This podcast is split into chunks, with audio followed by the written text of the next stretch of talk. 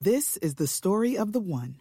As head of maintenance at a concert hall, he knows the show must always go on. That's why he works behind the scenes, ensuring every light is working, the HVAC is humming, and his facility shines. With Grainger's supplies and solutions for every challenge he faces, plus 24 7 customer support, his venue never misses a beat. Call quickgranger.com or just stop by. Granger, for the ones who get it done. They ended up doing the whole like what what you in for people are going like oh I, got caught with a knife one guy even says i attacked police with a bat and then it gets to me and i'm like uh, i made a i made a meme uh, of my dog doing a Nazi salute. And the thing that was funny was half the prisoners like all sort of sat up and went, "That was you," and I was like, uh, "Yeah, yeah," and they were all laughing. But then my, my friend like leaned into me and whispered and went, "It's all funny here, right? But see if you do get put in, don't tell people that because you will get battered." On today's show is Mark Meechan, known online as Count Dankula. In 2016, he made a YouTube video showing how he taught his girlfriend's beloved pug, Buddha, to do a Nazi salute, a Sieg Heil, on his command. His command was gas the Jews. The video quickly went viral, and Mark was arrested and charged with committing a hate crime. He spent time in jail and was fined, a fine he refused to pay. As he'll explain in more detail, Mark was fired from his job and pretty much unemployable by anyone who had Google, which is obviously everyone. However, things have recently picked up for him. Every time he is mentioned in the paper, his YouTube channel grows, and he now has over 100 million views. He also has 250,000 followers on Twitter who enjoy his brand of shock humour, much in line with the initial Hitler dog routine. They're a strange bunch, his followers. When he shared a photo promoting this podcast, many of them followed me and asked if I could send them photos of Mark's penis, or, failing that, my own. I politely declined. I hope some of his followers are here listening today and will stick around. They're part of a strange online world in the dark corners of the web, full of jokes and memes I don't quite understand. But it's not just in the obscure recesses of computer world where Mark has made his mark. He's often talked about by famous mainstream advocates of free speech, including Ricky Gervais, who brought him up once again just last week. I remember when I heard about the dog joke at the time, I imagined a horrible neo Nazi, so had little sympathy for him, even if it seemed a little strange he was being arrested for a joke. Meechan was later in the UK Independence Party, or UKIP, and had some association with British far right activist Tommy Robinson and American far right radio presenter Alex Jones, all of which further convinced me his apple was of the bad variety. He refutes this image and says most of his friends are on the left. He was nice enough to give me his time to do this podcast, so the least I could do was give him a fair hearing with an open mind. We have a bit of a chat about free speech, humour, offence, and where these things collide. Should any joke be illegal? Mark certainly doesn't think so, and I'm inclined to agree. It seems pretty crazy how the whole thing blew up, and a waste of everyone's time and money. That doesn't mean I give Mark a free pass. Just as I believe strongly in his right to make those jokes, I value my right to criticise them and say they're in bad taste. For example, a recent video he posted mocking the Beirut explosion might be particularly hurtful for people who've just lost loved ones. It may not be illegal, but I consider that worthy of criticism at the least. And he's perfectly entitled to tell me he doesn't care. We do get distracted while talking about the Nazi pug incident and end up waffling about free speech for a while before coming back to his arrest and jail time at the end, which is fine because you always listen to the end anyway, don't you?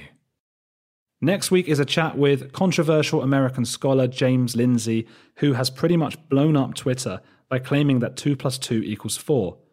In an Orwellian turn, thousands of left wing academics have been suggesting the equation actually equals 5.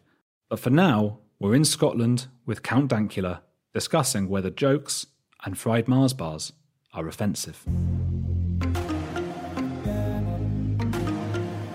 We were in Edinburgh and everyone was very offended when I asked people if I could have a fried Mars bar. Edinburgh is technically not Scottish. they're, they're probably the most like hated place in Scotland, even though they're the capital city. Everybody sort of sees them as a uh, poncy posh people They don't really don't really meld with the rest of the country. Yeah, that's why there was no fried mar. I did manage to find it eventually. It was basically a heart attack on a dish. It was it was ridiculous, but it was it's the best thing I've ever had in my life. It's the reason our life expectancy is like forty five. so, like, yeah, yeah, you're doing all right then. I mean, because you must be what in your thirty? Are you about my age? That I'm thirty one. I'm thirty two. Yeah, you're getting yeah. on, mate. You're getting on a bit. Yeah. I'm actually 14. This is just what Scotland does to you. Have you ever met Ricky Gervais? He's tweeted about me, but I've never actually met the guy. Doesn't shut up about you, does he? The man's passionate about freedom of speech, so you know, yeah. it's, it's, a good thing. I'm I'm happy that he's always talking about it. You're like a massive thing, person, personality now because you got you got a huge Twitter following, uh, massive YouTube following. What, what was it? I saw you announced yesterday. Was it 100 million views? Yeah, just it was just yesterday. I broke hundred million views and wow. I'm over seven hundred and fifty thousand subscribers. So you know, nearly nearly at the one million. It's insane. So a lot of people know who you are now. But for my dad, could you tell me a bit about your sort of story? What and what happened? Uh, was it 2018 with the, with your dog? 2016. Jesus Christ. Yeah. Well, it was it was basically a case of uh, me and my girlfriend were living together. She had this little cute pet pug called Buddha, who got his name because when he was a puppy, he was really fat. Yeah, and uh, she was always going on about how cute and adorable he was. She would even like pick him up and like shove him in my face, going, "Look how cute he is! Look at that little face!" And I'm just kind of like, fuck off. I'm trying to watch TV. But uh, ended up one day, like uh, I was giving him a treat and he would lift his little paw up to give you a paw so that he could get his yeah. treat. And a part of me went, ah, that kind of looks like a little salute. And then right, I had a yeah. bit of a light bulb moment. And then uh, I decided to begin some alternative training. Um, and, and instead of him giving a paw for a treat, I taught him to lift his paw whenever I say Sieg Heil and I also taught him to react uh, very happily whenever I say the phrase "gas the Jews." Fucking hell! Uh, and the whole the, the whole it only took about like five days to do it, but the problem was he, he didn't do it every single time. Like it was still early stages in the training. So what I was doing was I was filming some clips of him doing it, and I was compiling it all together in a YouTube video. And the, me and my girlfriend uh, have nights where we would sit and watch YouTube videos and. What I was going to do was put it on my YouTube channel, and then one night when we were watching YouTube videos, I was going to go, "Oh, I know a great video," and then and then just stick it on and totally blindside or totally catch her off guard. Uh, the problem was we never had a YouTube night, but I uploaded it on my channel for my friends to see. Like my channel only had eight subscribers, and those were people that I all knew. They were all my friends, and uh, no no date night happened, so never got to show the video. But then I went to Iceland for a gaming convention, and it was while I was actually on the plane going to Iceland. Uh, someone to this day still don't know who somehow found the video and posted it on Reddit, and it ended up on the front page of Reddit. So at the time, you, you say you only had eight subscribers. Eight, and they were all people that I knew. They were all my friends. And so it must have taken off on Reddit. Were people originally pissed off? Because Reddit's quite a you don't know what you can get with that. It could go either way, right? Yeah, it was like uh, I would probably say about ninety percent of the people saw it for what it was, a joke, and found it funny, and then you had the other ten percent who were being little crybabies about it. So when I first heard that, I remember hearing that news story. The assumption is and we shouldn't make assumptions i think. And that's what i guess we have to learn to do as we get older as part of being a more mature person is to not make an assumption about someone. But you do imagine yeah. uh, somebody who really wants to gas the jews. Was that your intention at all? No not even a little bit. No. Basically the point of the joke was that this little, cute, adorable, innocent animal was reacting happily and doing things that were absolutely horrifically vulgar while having no idea that that's what it was doing. That was part of the joke. Um, I've had a lot of people making the arguments that I was trying to convey some anti-Semitic message, like a dog, dog whistling, you know, yeah. pardon the pun, yeah. uh, out to my followers. And this is the thing is, I know how to make content. I know how to write content. If that's what I wanted to do, I can assure you, I could have made something better than that. Yeah, I mean, it wouldn't be dog whistling, would it? Aside from the, the dog pun you mentioned, but it, it would. Yeah, yeah. I mean, there's no there's no secret message in Gas the Jews. I mean, um, so what were you doing at the time for, for work and stuff? Um, I was working in a call center, and I was also doing a private security. Okay. as well. And uh, what happened was when I was in Iceland, um, because I was in a foreign country, I wasn't connected to the telephone network or anything like that. And I ended up like going out, met up with my friends while I was there, went out, got drunk in Reykjavik. Um, had no idea that back home the newspapers were blowing up, the internet was blowing up, and uh, the next morning when I woke up in my hotel room, I went to check my phone and went, "Oh yeah, I'm still not connected." But then the hotel had Wi-Fi, so I connected to the hotel Wi-Fi, and as soon as I did, my phone just blew up. It was just rapid fire notifications, and I was just like, "What the hell is going on?" And then I had a bunch of voicemails uh, from my wife who called me you know, while the notifications were flying on my screen, and she basically said, "Why? Why are there reporters at the door?" Was a tiny bit of you excited? Not really. A part of me kind of went like, "Oh fuck," because I'd, I'd never experienced anything like this before.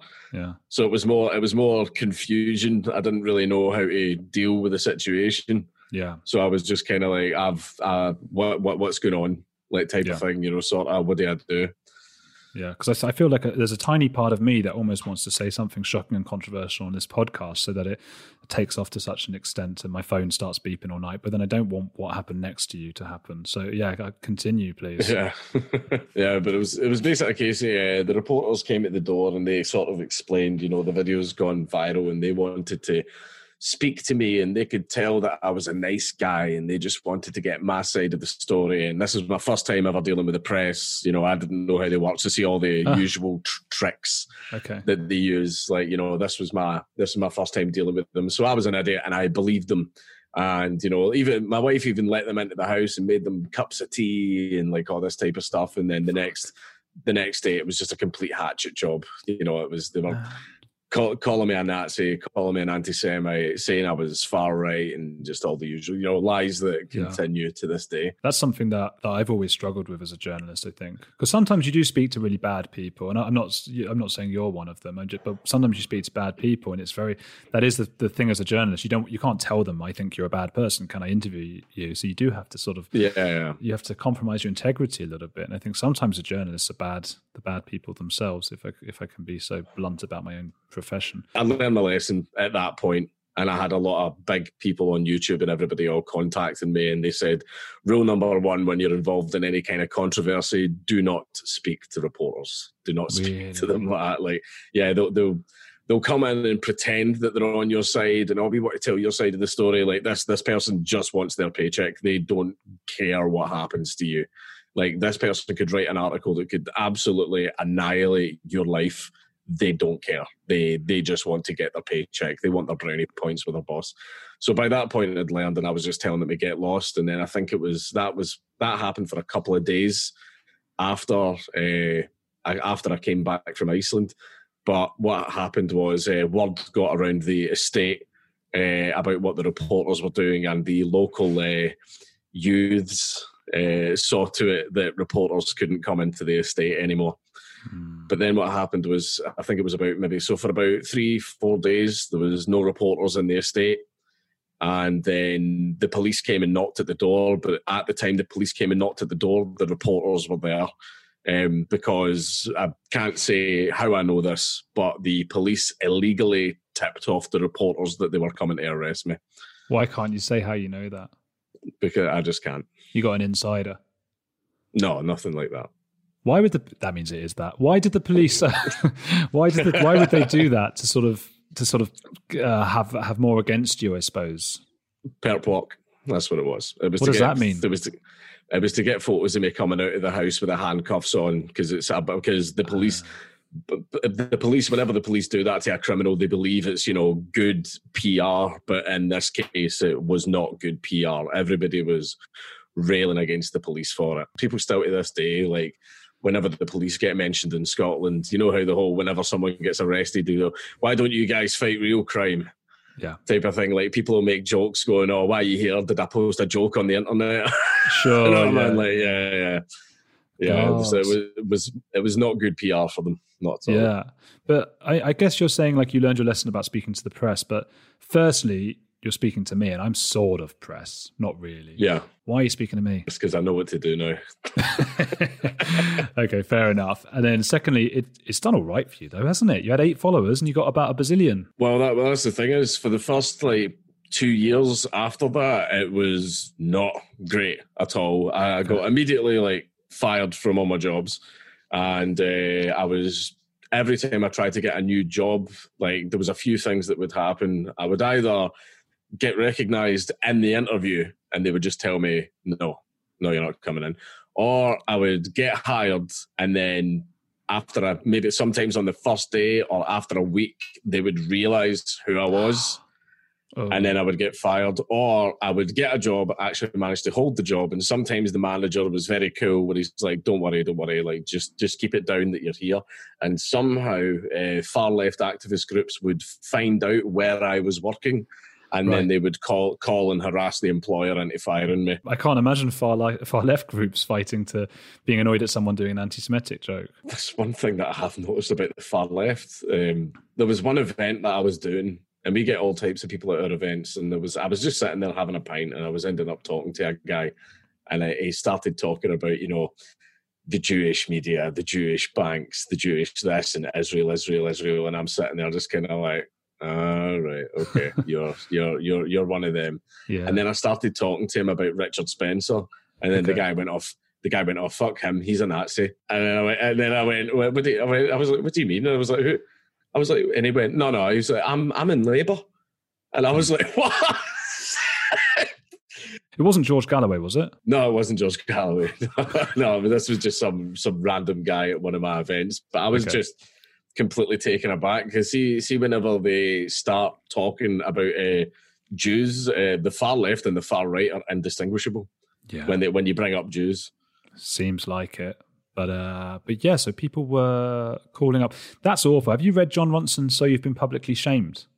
Everyone's told me to, but I, I haven't. I haven't yeah. actually read it yet. Yeah. No. Okay. It's just loads of examples of cases like yours, I suppose. Uh, yeah, he he followed me on Twitter quite recently. Did he? Actually. Oh, I don't maybe. don't I don't know if he's doing a follow up book or something, but yeah.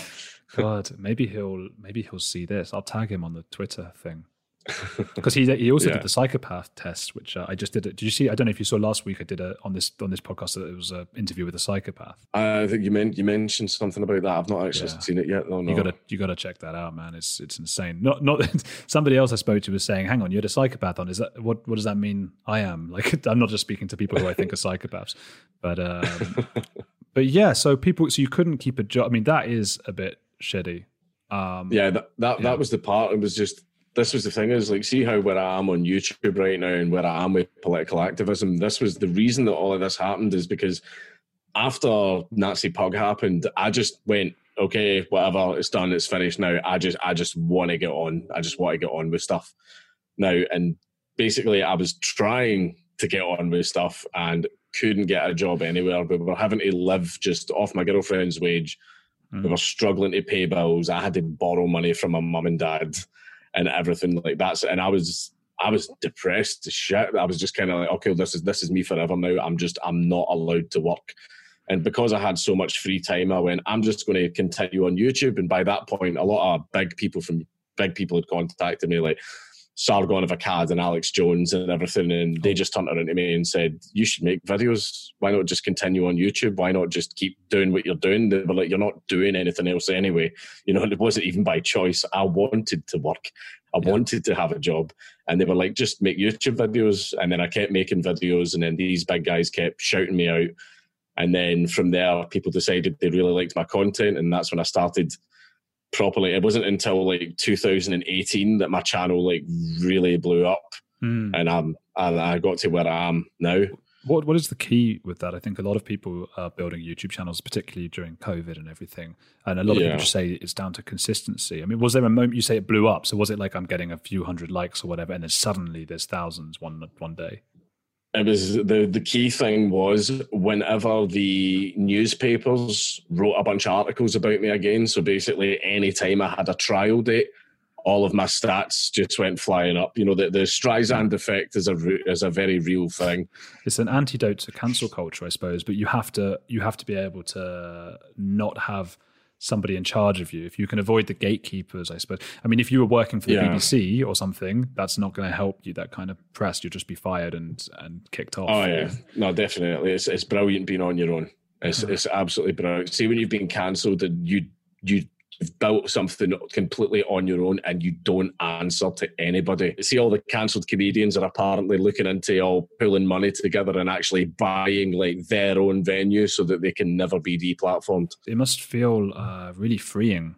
I think I even convince myself, I think, some things because I don't want to have the view that would get me deplatformed. Do you know what I mean? It's a simulation. Basically, you are matching your views with the hive mind because you know the danger of having opposing views to yeah. to your in group. Whereas, like in our group, we've got people from like all walks of life. Everyone always goes like, "Oh, look, look at this picture of Count Dankula with Tommy Robinson uh, mm. and everything like that, like and all that." And but it's like nobody knows that the people that I go for beers with and hang out with are literal communists and anarchists.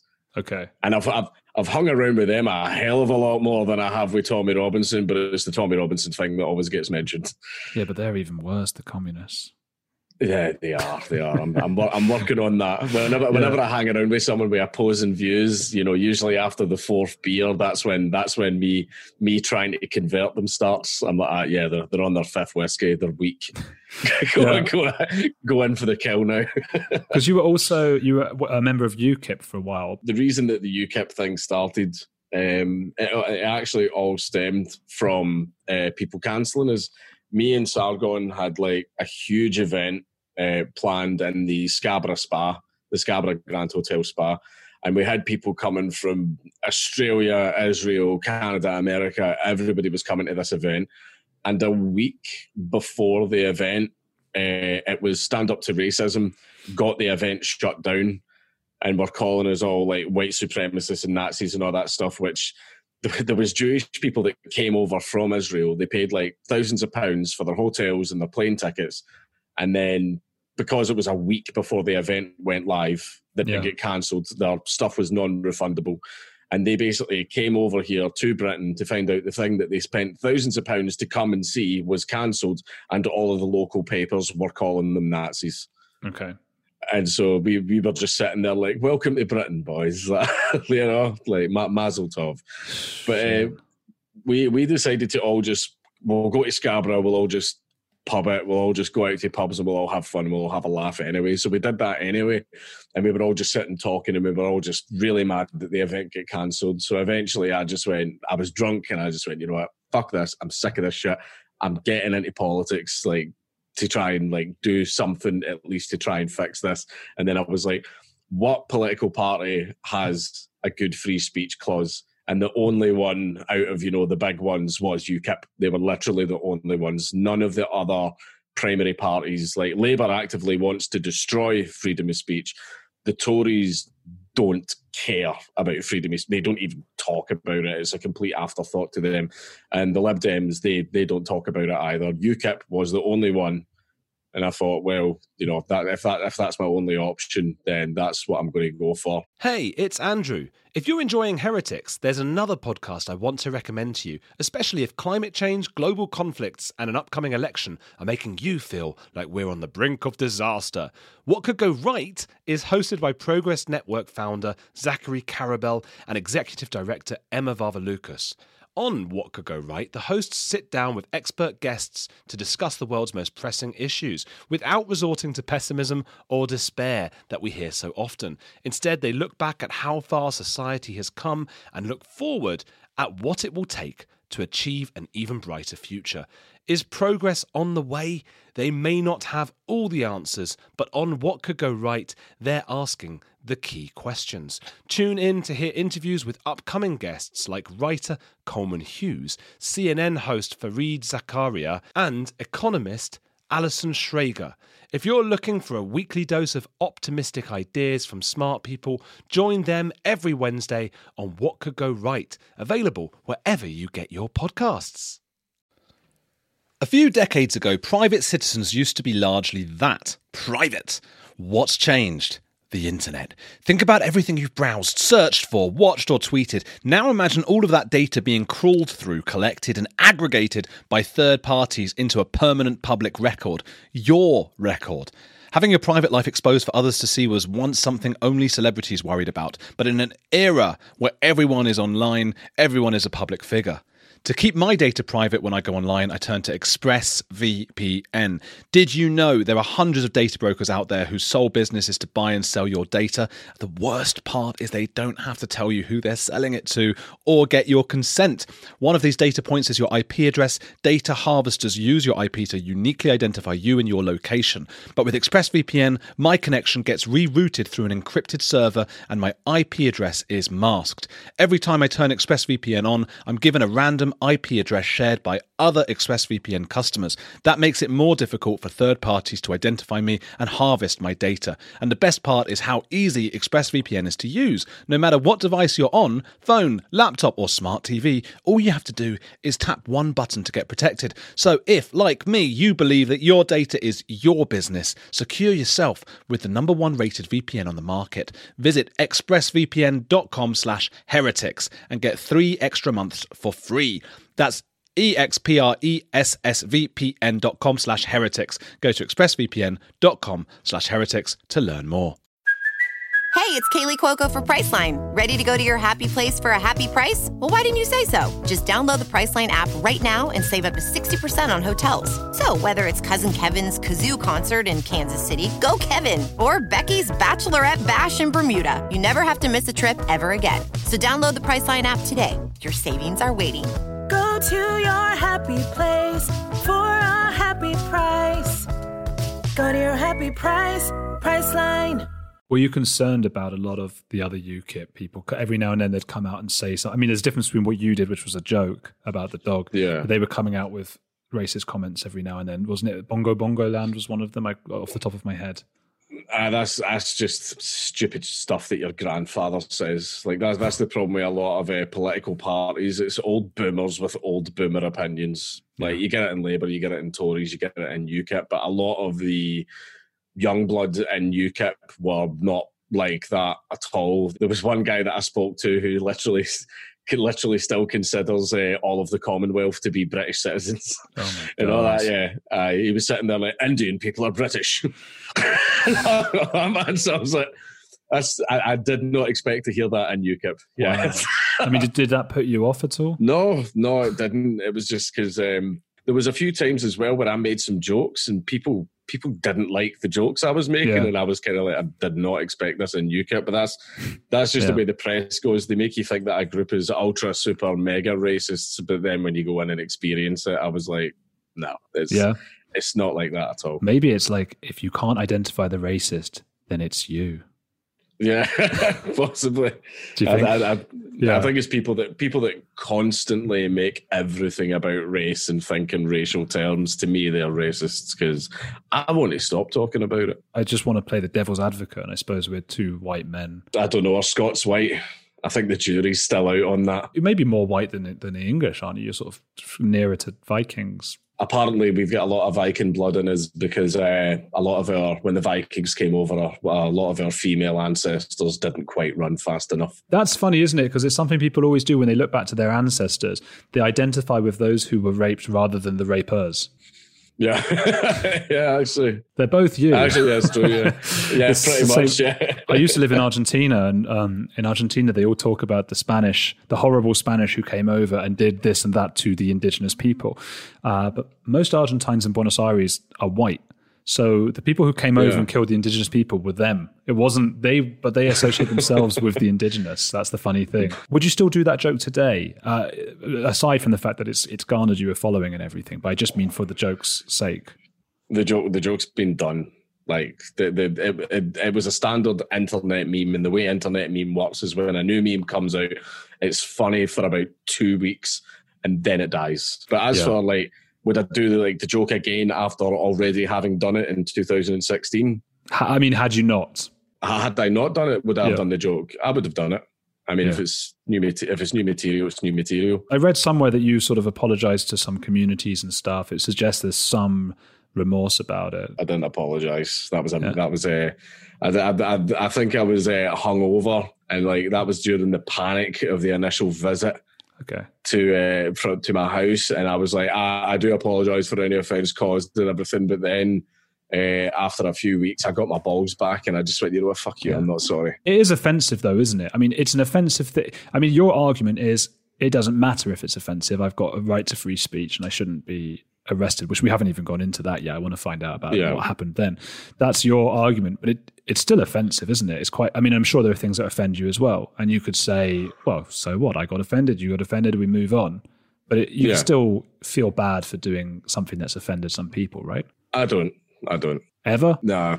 There has been a few times where I've said a joke that was a little bit too far to people and I have turned around and went like that. See if I know the person and I actually have some respect for them. But basically, if they're being killed and butchered, then I care. you know, that whether I know them or not doesn't really matter. Then then I deeply care about that. But see if it's someone I don't know, you know, Mr. You know, Smith on the internet. Oh, your joke offended me. I I don't care. I don't give a shit. I don't know you. Yeah. Oh, like, why, why, why should I care?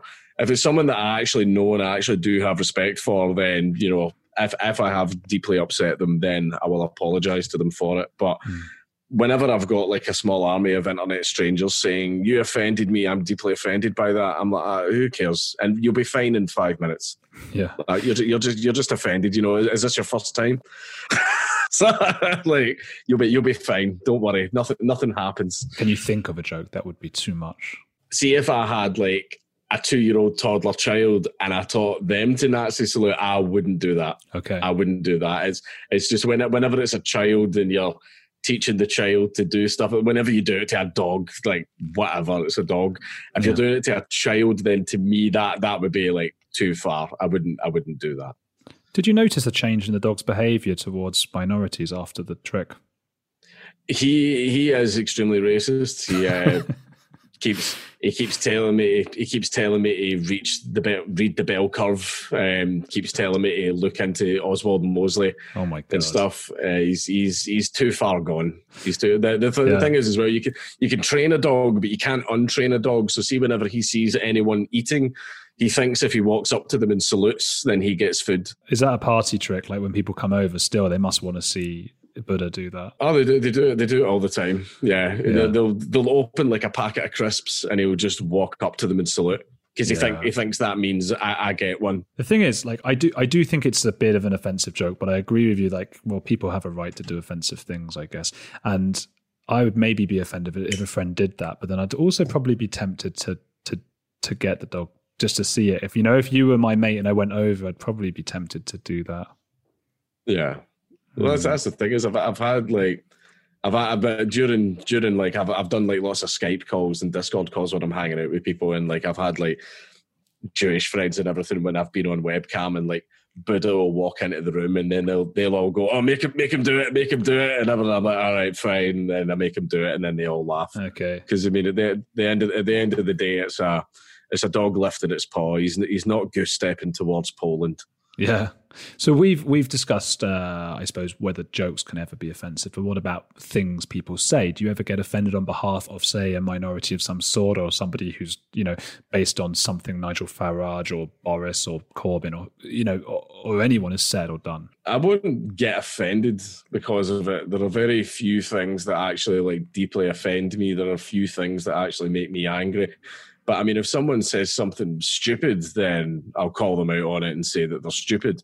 Like we we do a lot of like you know edgy and spicy jokes, but like whenever we see someone like saying those things, but not as jokes, they they mean the things that they say, then we'll usually just laugh at them and call them an idiot. Yeah. Okay. And where do your political sort of uh, what do people say? Your political leanings lie? Leanings. Uh, socially left, economically right.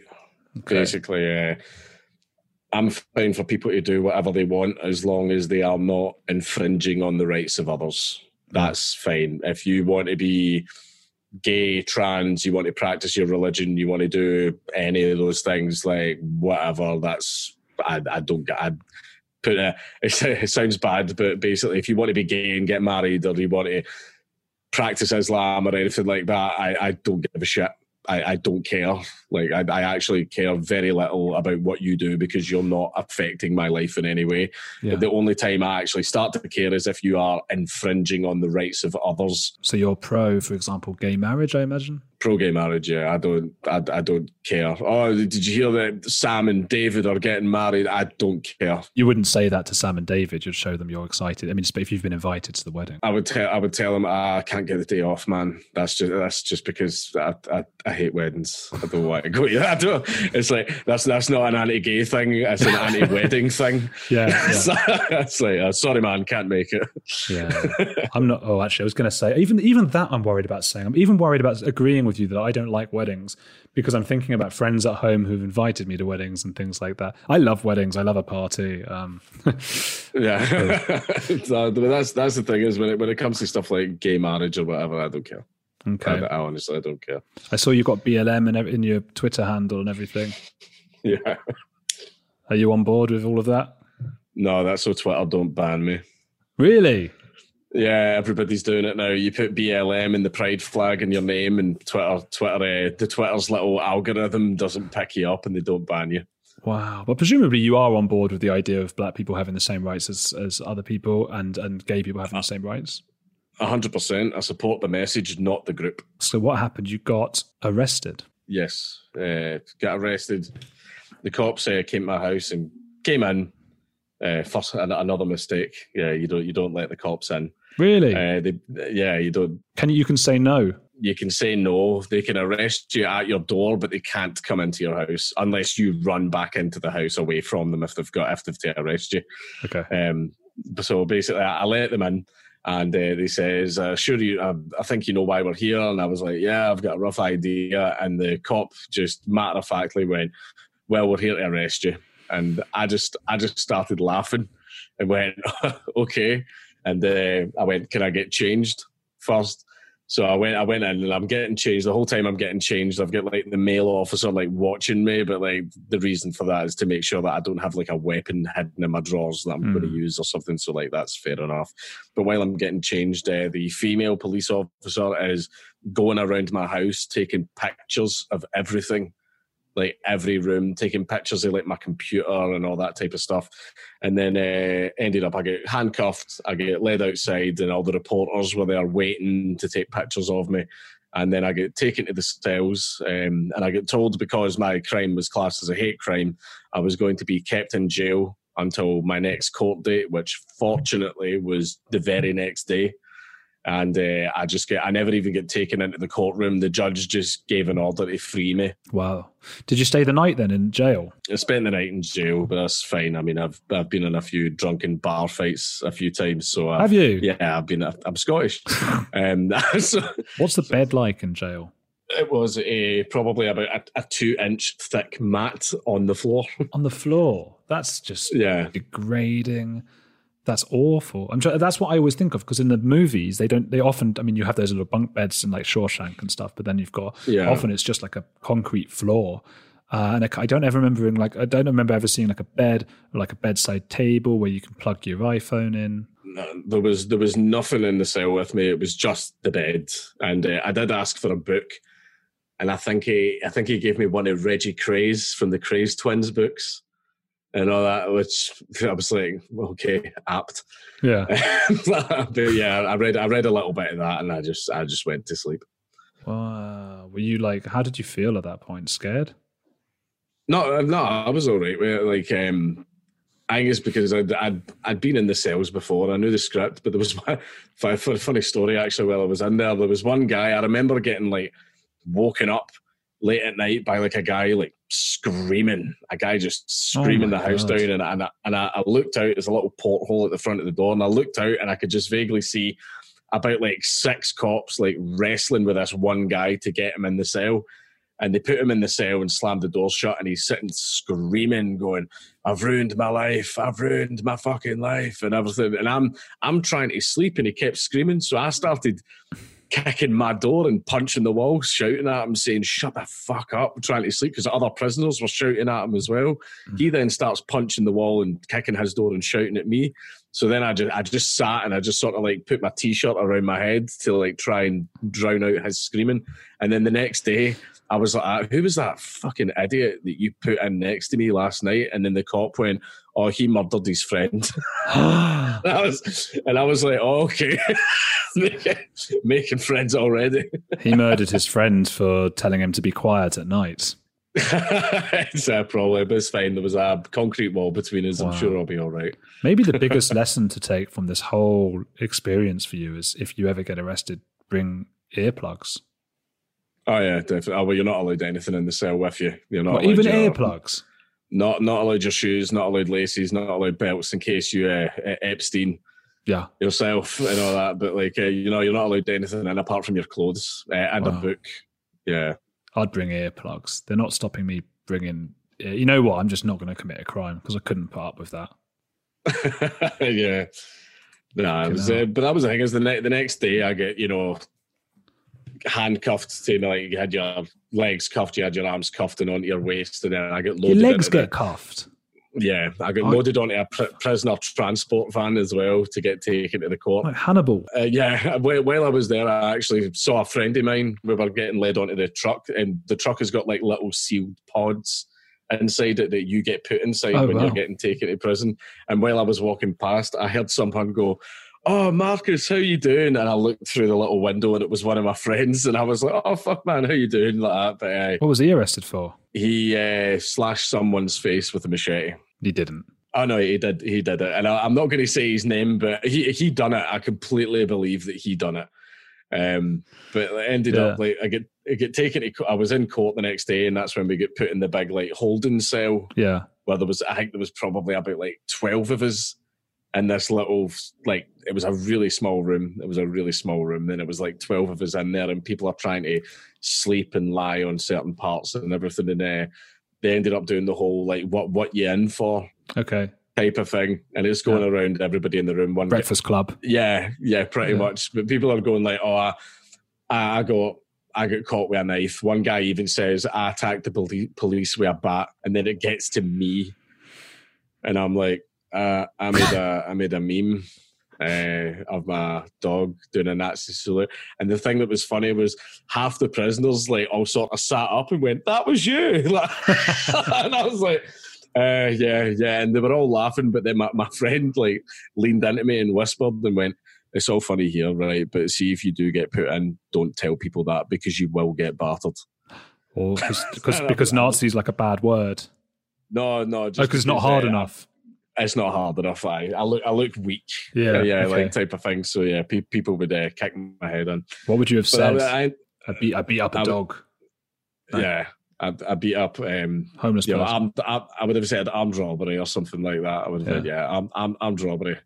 I, I, I get caught. I'm, a, I'm actually a drugs kingpin. Uh, yeah, don't yeah. don't don't fuck with me. type of thing. Yeah.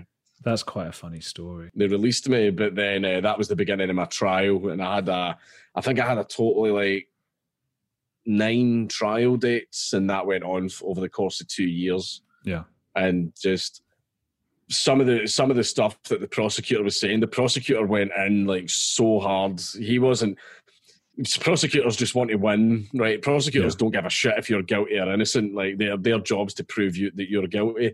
He was saying that I unironically, like I actually wanted to kill people he was saying stuff like that. He tried to halfway through the trial get my charge raised to a more serious one, where instead of the maximum sentence being one year, my maximum sentence would have been five years. This guy was actually trying to get me five years in prison um, for this joke, and uh, he was just. But see, when it came to me head to head with the prosecutor, like ah. Absolutely wrecked him, you know. But you know, still, still found guilty. I said to my lawyer, no matter what punishment the judge gives me, I'm not going to do it. I'm not going to do it. If he gives me a fine, I'm not going to pay it. If he gives me community service, I'm not going to do it. If he gives me prison, then it's kind of hard to argue against that. They just they just pin you to the ground and take you away. But the judge went eight hundred pound fine. But the funny thing is, I, I, was trying to get jailed. I was trying to basically like make a statement. Yeah. Uh, I was wanting to show people that I'm prepared to go to jail for what I believe in. Freedom of speech, it's a human right and everybody deserves it. You shouldn't be arresting people and putting them in prison for jokes. However, I didn't tell my wife about my plan. Yeah, I was So, wondering uh, that. Was this just an excuse to get away from her, a little holiday? No, that was that. That was the funny thing is, like, while my lawyer's reading out the statement and I'm I'm standing there in front of the judge, I can actually feel her eyes burning into the back of my head and everything. But then I get I, I get handed the eight hundred pounds fine. I went out the court to people cheering and all that type of stuff, and she she did the good thing. She she was smiling and all happy for the cameras and the press and everything. But see see as soon as we were alone. she she went fucking ape shit going, You were trying to get jailed, you were trying to go to prison. I was like, Yeah. Because because if I told you my plan, you would have said no. As soon as I got fined eight hundred pounds, uh, I donated eight hundred pounds to a children's hospital to sort of just to sort of say I have the money. Yeah. like I'm just I'm, I'm just not gonna fucking pay it. Yeah, Uh, but yeah. event- eventually, like I was getting the, like the threatening letters from the police, like you know, pay the fine by this time, pay the fine by this time. If you don't, we're we're going to come and get you. And I just went, no, no. I even made a video baiting them, like I'm not paying this fine. Come and get me then. And what the cops did instead is they seized the money straight out of my bank account Wow. and they're they're supposed to tell you. I never got any of that. The funds weren't even frozen. Just in the space of one day, boom, they took the money. And I think the reason that they did that is because they knew that if I knew they were coming, I would just empty the account and like close the account. Right. I want to get something out of you, some remorse, some. None, none at all. I would do it again. It's got to be something. Come on, there's got to be something. I want to end on remorse here. There's, but there is there is none. I need us to have gone on a journey in these uh, 70 minutes. I need us to. There's a journey, and we've both learned a lot. And Um, no, it's not happening. nah, it's not happening. Nah, I, I, I don't regret the joke at all. Um, Man, I think what you did was in bad taste, but you had every right. yeah, you have every right to. That's that's an absolutely fair opinion. That's a completely fair opinion. Like Hmm. I'm not asking people to find the joke funny. I don't I don't get to decide what people do and do not find funny. That comes down to the individuals themselves. Like if someone goes, I didn't find your joke funny, fine.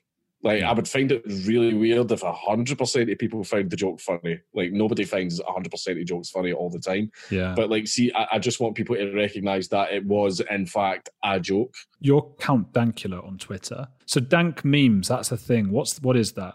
dank meme is many things. It can be all things. It can be nothing. Uh-huh. Um, a dank meme is basically a meme that has sort of been made, you know, very poorly made, but on purpose. But a lot of the memes in this these circles are quite, uh, I suppose, offensive for offensive's sake. Which again, I Yeah. I guess I would agree with your right to do it. Uh, there was that one with the the, the smoke from the Beirut bomb singing. Um, but that's going to be. I mean, imagine coming across that again. You, you say you don't mind offending people, but I, I guess there's got to be a point where you imagine like somebody's lost their mother in Beirut or whatever, and then they go on Twitter and see someone's laughing at that. Well, that that's the thing. I don't even know why I did that. I think it was just the absurdity of the explosion made it somehow seem like not real and disconnected because it was like a nuke. And I, I don't know why. I think just the ridiculousness of it just decided made me make a joke. people who are maybe anti those kinds of jokes would maybe imagine that you didn't feel the same empathy. That I mean, that's what this is. It's a battle of who's got the most empathy, isn't it? Making jokes about bad things isn't the same as being happy that those bad things happen, and that's the thing. Like, hmm. say for example, I made jokes about the Holocaust. I made jokes about the Be- the Beirut explosion. Like, see if you put a big red button in front of me that says "push this to stop the Holocaust" or "push this to stop the Beirut explosion," I would push the button. Do you feel emotional watching what happened in Beirut? like because it's an explosion, it's a big boom, it's ridiculous. Like I was just sitting there, like I was more amazed. I was just like, "Fucking hell, look at that thing!" Seeing videos of like the families like crying and everything and searching the rubble and stuff. That shit, no, I don't. I don't find that funny. That that that stuff gets to me.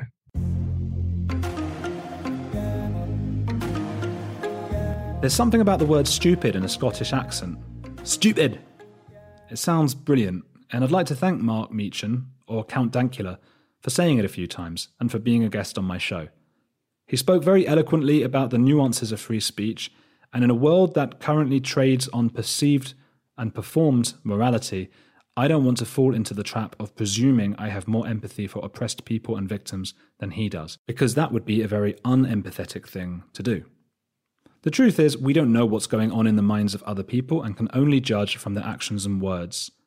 I do think he goes too far. I do think that making light of some really horrible situations for other people in order to gain laughs and likes is not the epitome of grace and decorum, and might even add to the pain of those that are suffering. That said, we can't live in a world where a joke, no matter how awful, gets you arrested. On an unrelated note, I was pleased to see that he does feel sympathy for the victims of Beirut. So he seemed okay, right? Maybe? Anyway, come back next week where I'll be speaking to James Lindsay, uh, the anti woke scholar. Uh, he is a colleague of Helen Pluckrose, who was on this podcast just a few weeks ago. And that's a really great interview. It's already recorded and will be out next Monday.